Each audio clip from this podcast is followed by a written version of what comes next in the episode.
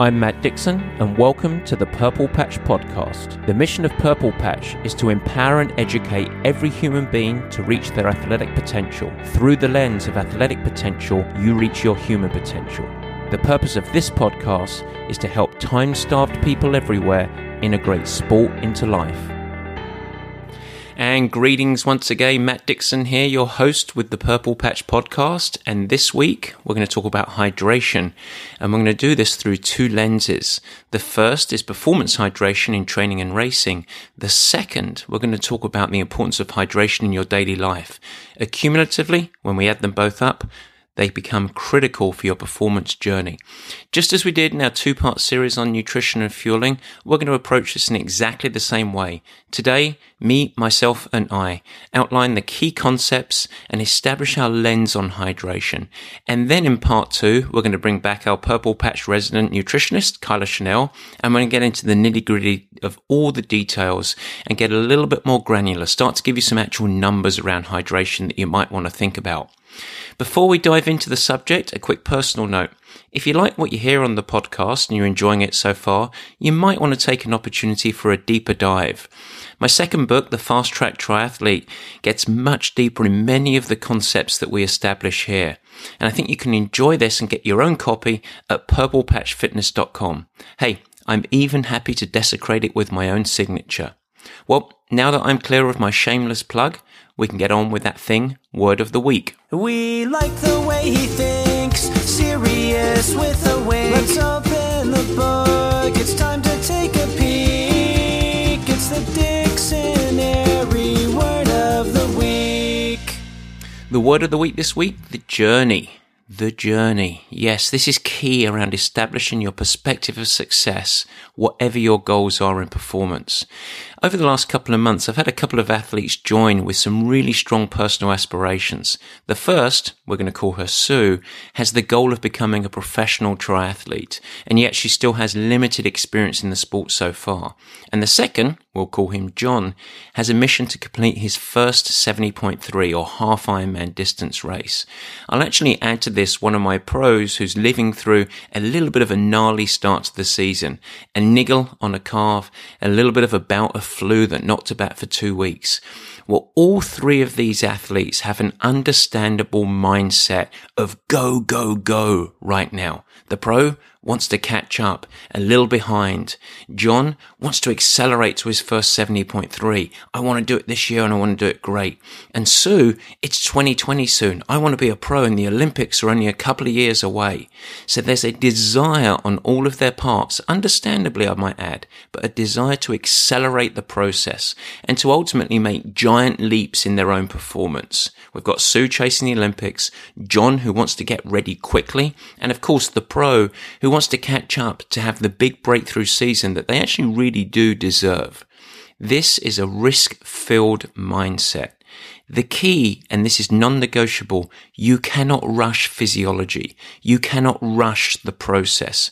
I've yet to see an athlete who charges and tries to beat the process of time and specific accumulation with favorable long-term results every single time people try and life hack, try and take shortcuts, try and get there quicker than the body is ready, bad things happen. So even if you have some very lofty aspirations, you have to be who you are and progress from that point.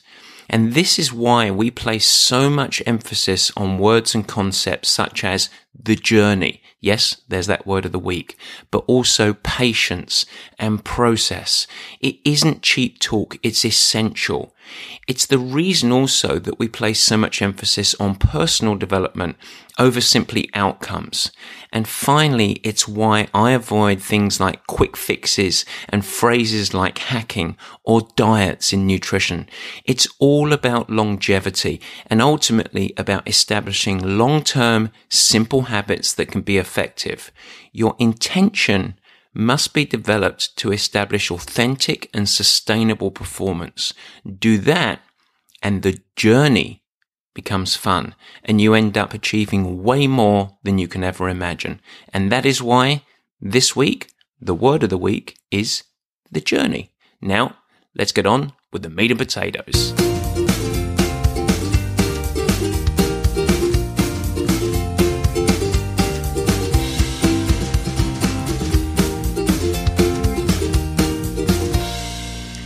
Yes, the main topic today, hydration.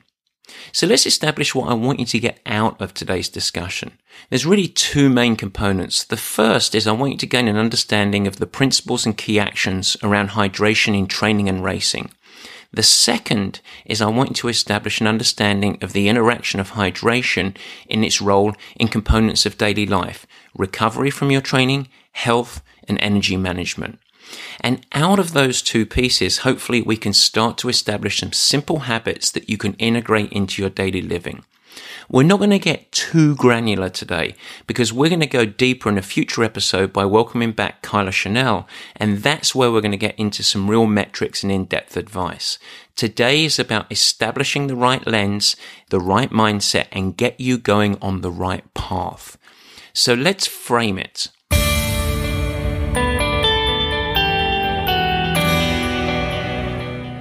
Well, where does hydration fit in the performance puzzle globally? I would say that it fits very firmly under the pillar that we call nutrition.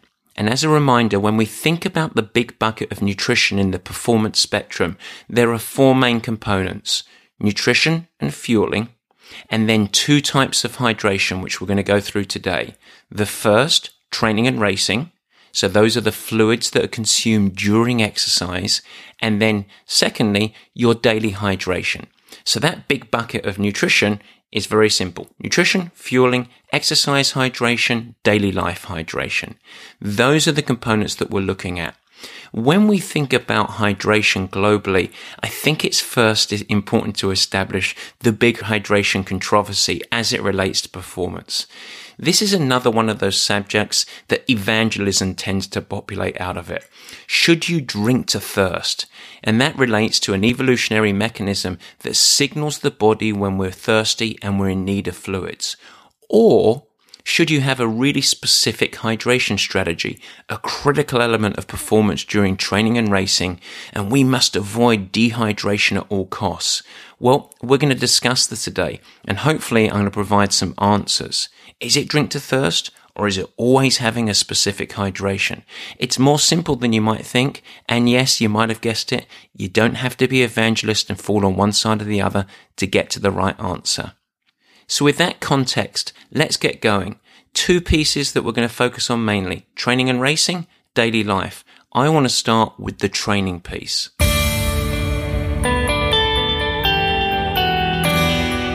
So when we think about hydration, I think most people understand intuitively that hydration is quote important. After all, we're hit with marketing and education from all directions, but fewer understand why it's important.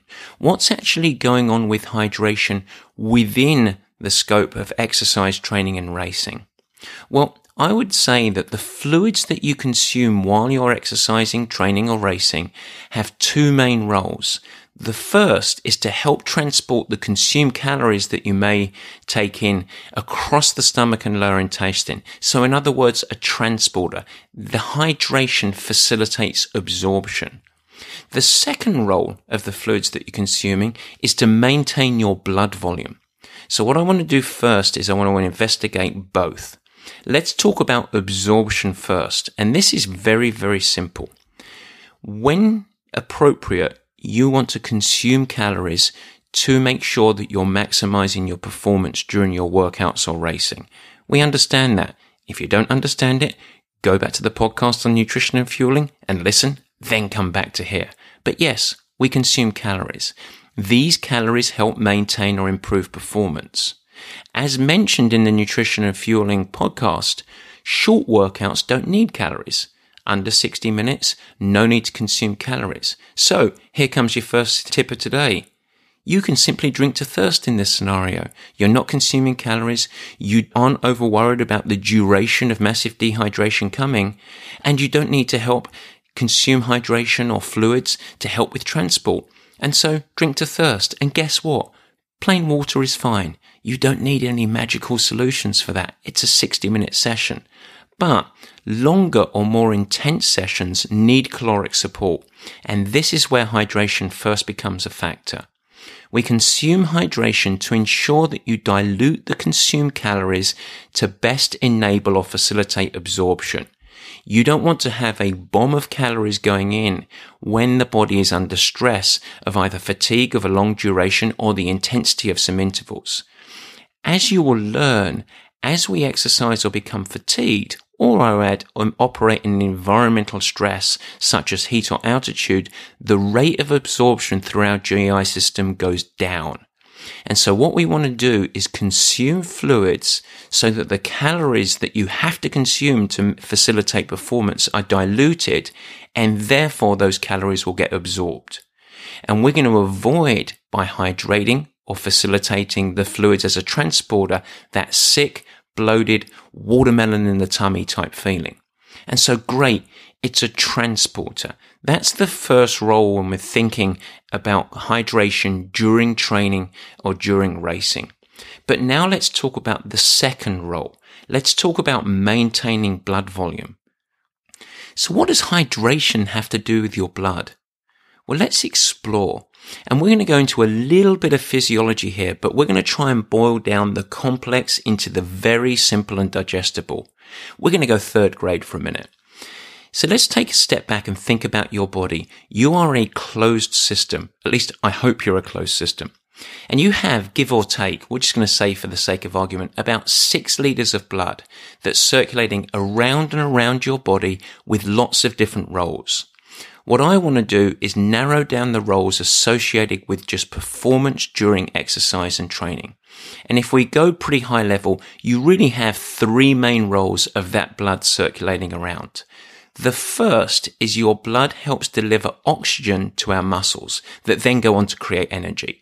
And I would say as a part of them, offload some nasty byproducts, including CO2, so that we can get rid of them through expiring through air. So there is a role of energy delivery. Let's call it that oxygen to help in the process delivering energy. That's the first role. The second role of your blood is shunting the blood to the skin to dissipate the heat that is generated from the work we do during exercise. When you work hard, the oven gets hotter, you generate heat, and the blood is the main vehicle when it pushes to the skin that then we dissipate the heat so that we avoid some really nasty corrosive things that happen to our brain and organs. The third is the blood goes to the gut to help with absorption. Now, all of these are important. But as you get dehydrated, as you start to exercise and you are sweating and you are losing fluids, you are naturally getting dehydrated. A byproduct of that is that we lose blood volume. Specifically, the plasma makeup of your blood starts to drop. So this is where a competition begins. And the competition is between our muscles calling out for oxygen to generate the work, our skin calling out for blood so that we can dissipate the heat, and our gut calling out for blood so that we can actually absorb the calories that you're consuming. That is the competition. So who wins? Well, there's no prizes for this in today's podcast. It all centers around self-preservation. The skin is the winner. We must get rid of the heat or there is a direct impact on brain and organ function. So it's a non-negotiable. When you exercise during training or racing, you are generating high heat, the higher intensity, the more heat that you generate, the bigger the person, the more heat that you generate, assuming that you're doing more work.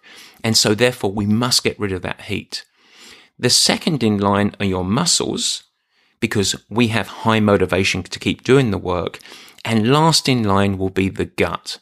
And so therefore, simply put, it's much tougher to absorb calories when you're running than when you're sitting down for your Sunday roast dinner.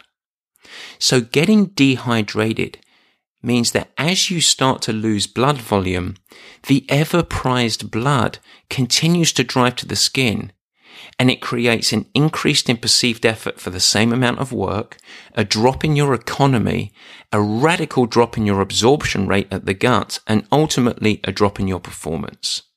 So this is the mechanism. This is what's happening. And as we become dehydrated, we can expect at a certain point that our performance will decline. The question is, when does this happen? Well, it's commonly accepted, the most recent research shows that at or around 4% of total dehydration, so 4% of our body fluids being lost, there starts a negative impact on global performance. So I want you to remember that number, about 4% dehydration. And we're going to come back to that later in this episode. But think about it 1%, 2%, 3% dehydration. There is no discernible impact on our performance, apart from the fact that we're actually a little bit lighter. So this starts the game of balance and dehydration and rehydration. Let's hold on to that thought. We're going to come back to it. So what I want to move on to now is what else impacts your hydration needs. We know that hydration now is important for your blood volume. We know that it acts as a great transporter, but what else is there that impacts your individual needs on any given occasion of how many fluids and how often you need to put in? Well, the first factor is temperature and humidity it has a wide impact on your needs or your demands of how much hydration is necessary. You're no genius for guessing cooler temperatures require less hydration. High heat and humidity require more hydration. A second factor is altitude. And in fact, it's a very similar demand as heat. The higher you go, the more hydration is needed. But it's quite often ignored as there's less feedback to the athlete. You tend to get less feedback of hydration needs when you're at altitude relative to if you're in a high heat environment. So people sometimes fail to join the dots on the altitude equation, but it's equally important to the environmental stress of factors such as heat and humidity. A third factor is your individual traits, genetics, your state of fitness. The fitter you are, the more effective at cooling you are and hence you're losing more fluids.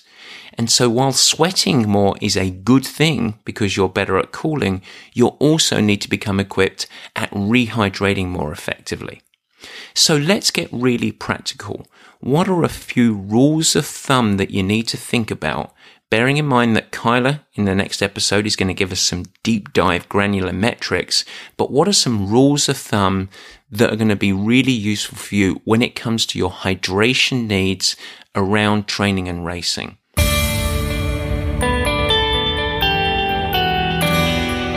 Well, there are two key common questions that this focuses around. Number one, how much do I need to drink? And number two, what do I need to drink? Well, guess what? It depends. It depends on the session. It depends on you and it depends on the environment. So let's establish some rules first. And I want you to frame it like this. I want to go back to a conversation that I had with one of my Ironman athletes a couple of months ago. And his question revolved around this statement. I read that Haile Gebrselassie, who's one of the marathon greats, finished his world record breaking marathon at about 8% dehydration, why should I over worry about hydration when I'm racing an Ironman when we have greats like him finishing his race at 8% dehydration? Well, the answer that I gave him was all about the context. First, and I had to point out, we never use a single person to inform our global habits. So how do we know that Gebrselassie hadn't have been even better if he had been slightly less dehydrated? But it goes more than that we have to think about his context and situation. His marathon takes just over two hours. So he's operating at a very high level for about two hours. Your marathon, my athlete's marathon, begins when you are at least five hours into the race. And typically for an Ironman athlete, they're starting their marathon six, seven, eight, nine hours into the race. So if we think about an Ironman and their hydration needs, it's very, very different than an elite marathon runner. In fact, when we think about an Ironman distance bike race, if it was just a bike race, we would want to finish slightly dehydrated off that. In fact, the goal would be to finish about 4% dehydration. Because remember what I said earlier, there are no negative impacts of dehydration before you're about 4% dehydrated.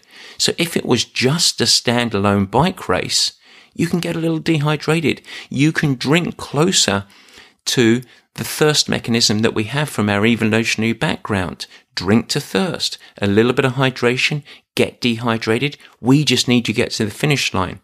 But that's not the game in Ironman racing because we are looking to set up run performance.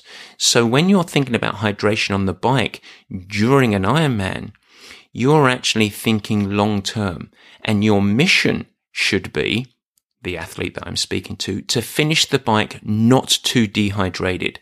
It's unrealistic to say you are going to maintain 100% hydration status, but the global goal should be able to finish about 1% dehydration because that will set you up to start your marathon not too dehydrated.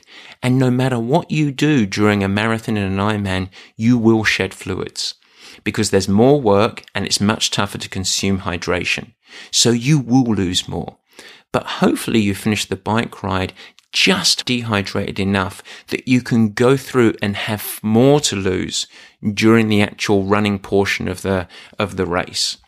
So this is a great example of the it depends on the context of your mission and goals. We have to be really careful about throwing a blanket over the best way to hydrate. For Gebrselassie, yeah, he maybe could have done with some more fluids, but he got away with an extra dehydrated state because his race was so short. He was probably only operating at that dehydrated state towards the back end, the last 20, maybe 25 minutes of his race.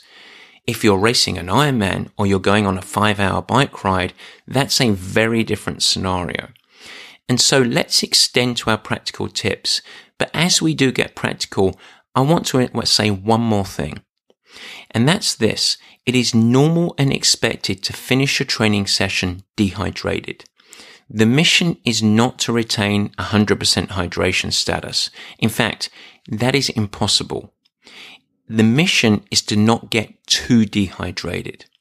On the flip side of when we talk about drink to thirst, we have hypernatremia, and that's with people that understand that hydration is important and therefore try and become a camel and pump themselves of fluids. That's not the mission here. We have to try and get not too dehydrated. And so I don't want you to go into these practical tips thinking that we're looking to retain hydration status. That would be foolish. And in fact, that could even be dangerous. As remember, and going back to that 4% number, some dehydration can even become a performance enhancer. Anyway, I digress. Let's get to the practical tips.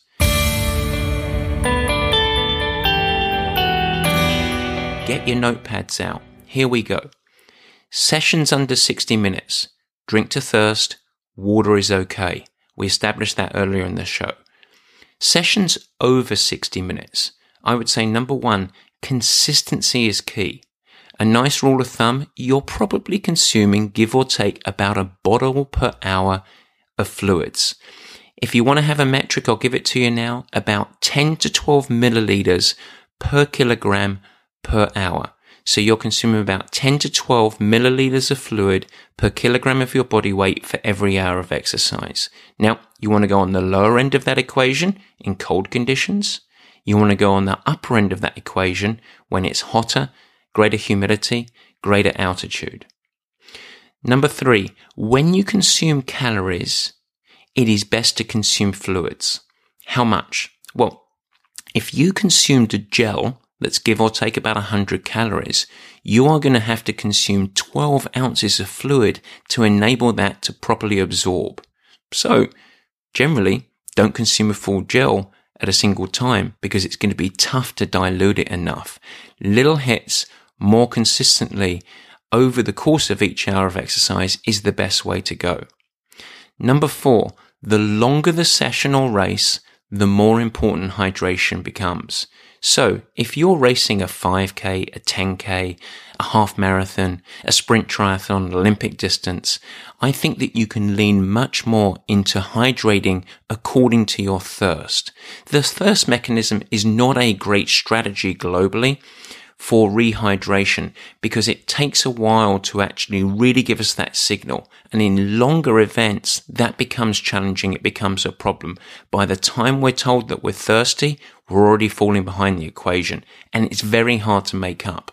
But in these shorter events that take 20, 30, 40, 60, 120 minutes, you can probably get away to drinking to thirst unless it's very, very hot.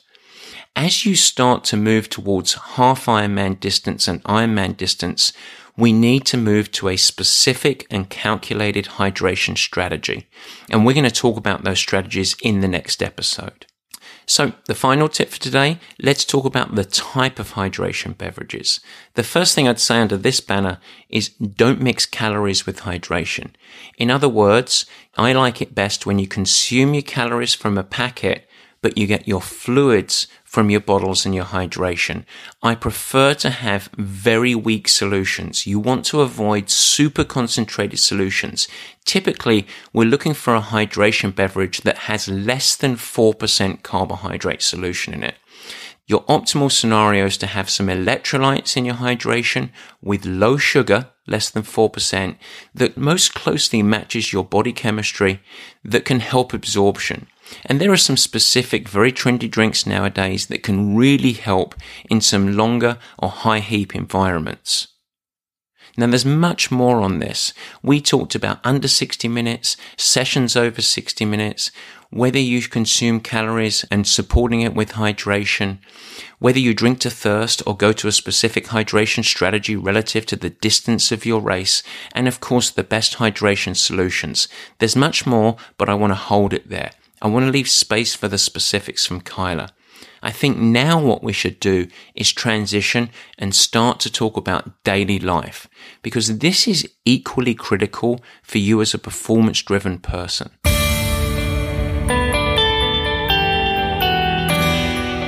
So I want to start with the question of why hydration is important in your life. I think there are three main components that we should talk about. The most basic is that water has a main role in many of your bodily functions. It supports your immune system, it's critical for cellular health. And so we need water to stay alive and to actually maximize your performance of your body. It also has a huge role in recovery. It's a big contributor to repair, recovery, and tissue health. And finally, being properly hydrated is going to help support your digestion and absorption of your calories consumed in your breakfast, lunch, dinners, and snacks.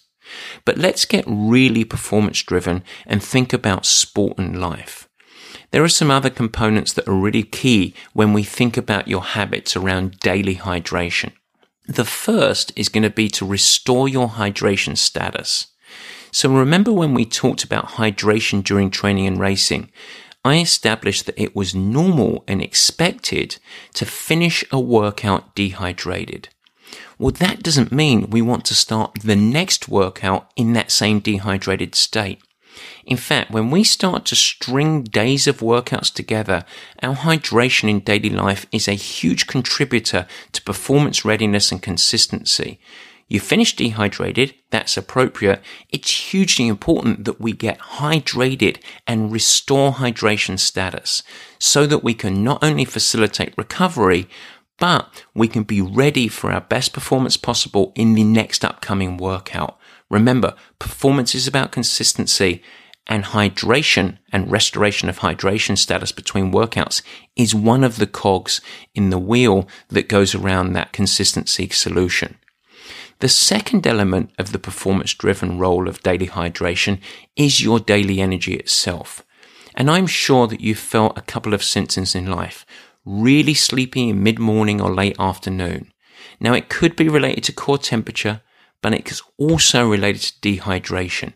When you get dehydrated in the day, you get sleepy. Do you really think when you're really sleepy that it's your optimal scenario for you to focus during the workday? Absolutely not. Another element we should think about about daily dehydration is hunger. A symptom of dehydration is often expressed as hunger, that sounds bizarre, but it's true. And so when people reach for sugar because they're hungry in that late afternoon snack, it's often the fact that they're simply dehydrated. And so by retaining hydration status during day, you are equipped to manage portion control, quality of eating, and it's another tool in the toolbox to help with your best eating habits. And the final component is around that alertness. Yes, related to above, but if you want to maximize critical thinking, decision making, and alertness in the workday, you better be ensuring that you are hydrated. painting the picture for needs of many of the roles that you guys have in the workplace. Proper hydration will facilitate the best function for you to make the best decisions throughout your workday. Well, let's get practical again and let's go to some rules of thumb around daily hydration.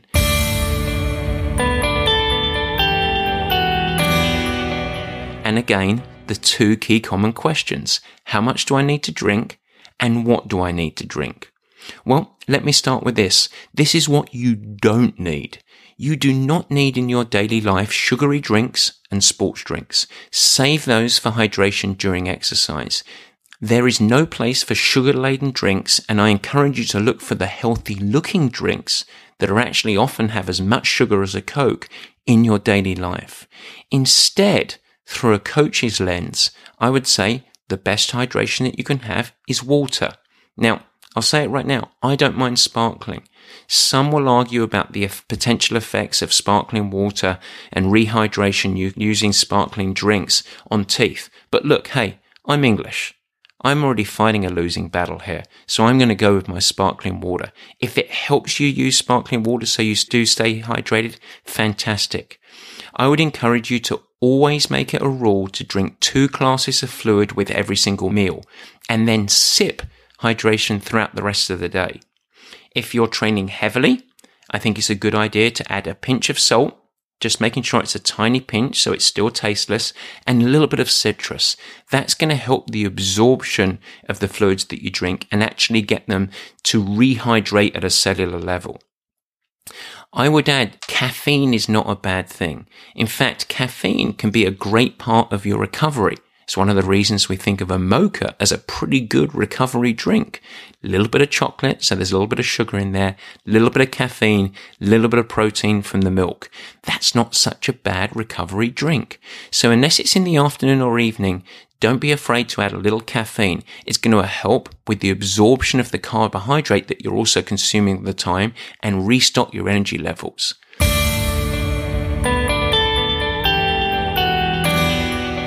So to review, water.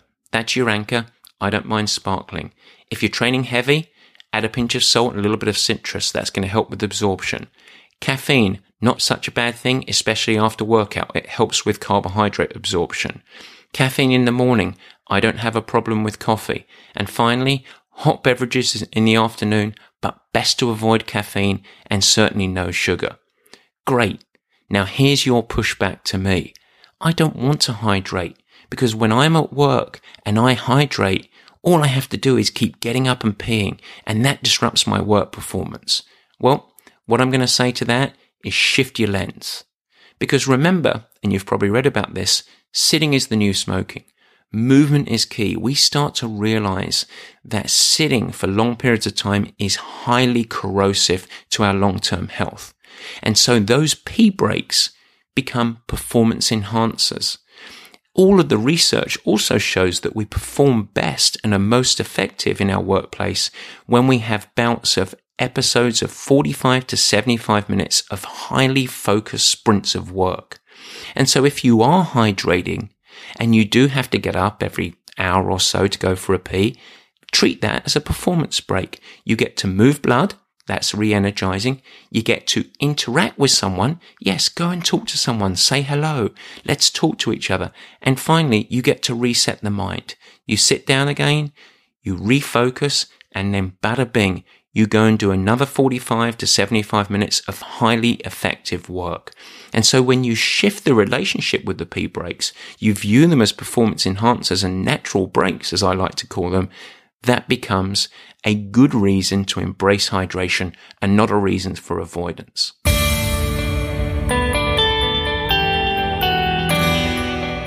So there you have it, a lens on hydration. We've talked today about hydration during training and racing. Very simple. We've talked about hydration during your daily life. They both become important. They accumulate to facilitating your best performance during sessions and your recovery from them and ultimately your energy management during the day. It's another key ingredient for you to creating the performance lifestyle. But what about cramps? Before I leave you, I have to address cramps. And this is a big part of hydration confusion. there is a common perception that dehydration is a direct cause of cramps. This has pretty much been disproven now. It doesn't mean that we're 100% clear on the cause of those pesky cramps. Is it neural? Is it muscle fatigue or weakness? Is it biomechanical? Will electrolytes help? Should you be stuffing yourself full of salt pills? The truth is that there is no bona fide 100% peer reviewed research that's shown to provide a concrete solution to what causes cramps. And the truth is that there's likely not a single cause because ultimately not all cramps are equal. Let's take a case point and we can think about a couple of different types of cramps. If you jump up and down on your toes for an hour, there's a good reason that your calf cramps if you then go for a swim following. On the flip side is if you're going for a bike ride and your hamstring cramps, then your triceps, then your hands. That's not so localized. We can't identify that as something that's happening on the riding. There must be something biochemical or neural going on. And so, yes, we're going to address cramps in the following episode, but I wouldn't expect a magic solution of a life hack from me because to be honest, I don't believe there is one yet. So we'll dig more into that, but I want you to leave today with the firm understanding that we don't think about hydration to avoid cramps. Remember, we talked about the role of hydration during exercise as being a transporter and the maintenance of blood volume and everything that that creates on the backside. And then we talked about your daily life hydration to be a component of your energy, your overall health, your recovery, and to facilitate great eating solutions. So there you have it, your platform of hydration, folks episode two on this, we're going to dive into the nitty gritty with our resident nutritionist, Kyla Chanel, and we're going to get to some of the specifics and metrics. I deliberately held back on that today. But before we go into that with Kyla, next week, I want to tell you a story about Marina Gelman, a purple patch institution of an athlete, and I have to say, one of my proudest partnerships I've had as a coach. When I met Marina, she had chronic fatigue. She couldn't walk up a flight of steps. She was recovering from a massive life event that we're going to get into next week. And on her journey of losing 100 pounds and becoming a true athlete and finishing a half Ironman, you are going to love the story of overcoming. It's going to be all about Marina. I encourage you to tune in. And then we'll get back to hydration in a couple of weeks and we'll do a deep dive with Kyla. And just before you go, I want to give you a little bit of information about a couple of events that you might want to join us for. They're both Facebook Live events. The first is this Friday, March 30th and we're going to be doing our first in a series of four on our pillars of performance. So, of course, we start with the first pillar of performance, and that's endurance training. We're going to have lots of takeaways from my book, The Fast Track Triathlete, but we're going to go deep on season planning, kicking off your races, and making sure that you're staying on track as you navigate the season. The second event is for you triathletes out there, Oceanside 70.3. If you're racing or if you have friends that are racing, I'd love for you to join the event. We're going to do an in depth course preview and give you lots of tips and tricks about this institutional and great race on the North American calendar. That's going to be 4 pm on Tuesday, April 3rd. So look for all of these on our social media channels Facebook, Instagram, and Twitter. Until next time, thanks so much for joining me today. I hope you found it helpful, and as ever, we'd love to hear what we can improve on. Take care, guys.